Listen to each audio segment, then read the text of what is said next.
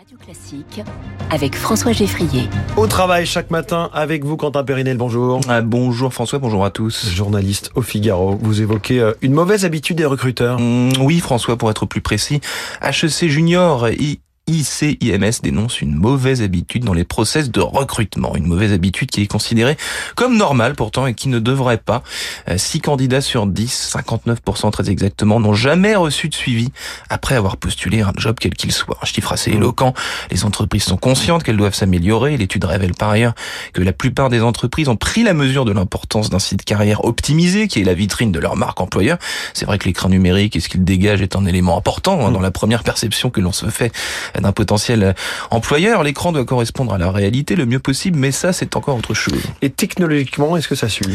Euh, Les progrès sont énormes, absolument. Les entreprises ont déployé de nombreux efforts pour l'expérience candidat. Voici d'ailleurs à quoi ressemble cette expérience et son parcours, à savoir donc 96% des sites web des entreprises sont responsifs. Cela signifie qu'ils s'adaptent au format de l'appareil à partir duquel on le consulte. Seulement 3% en revanche sont dotés d'un chatbot. Presque la moitié des sites web, 43% pour être exact, euh, sont consacré à la carrière propose la fonction postuler en un clic. Il faut 7,9 clics en moyenne pour trouver un poste vacant à partir du site web de l'entreprise. 34,4 clics en moyenne pour postuler à un job. Et ce dernier chiffre, il faut compter un temps moyen de 4 minutes 58 pour postuler à une offre une fois que le candidat y a accès. C'est peu ou prou la durée de votre interview. Comment j'ai réussi hein, Je me demande combien de clics on, fait par jour. Ça doit être quelques milliers.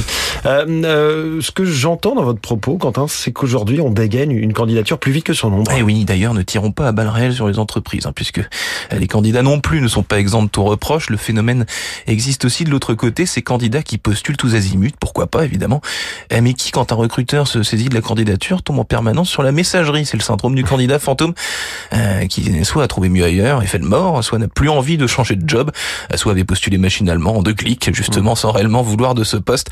En matière de candidature, il est parfois sage aussi de savoir calmer ses ardeurs. En effet, merci beaucoup Quentin Périnel. La chronique au travail tous les matins sur Radio Classique à retrouver en podcast.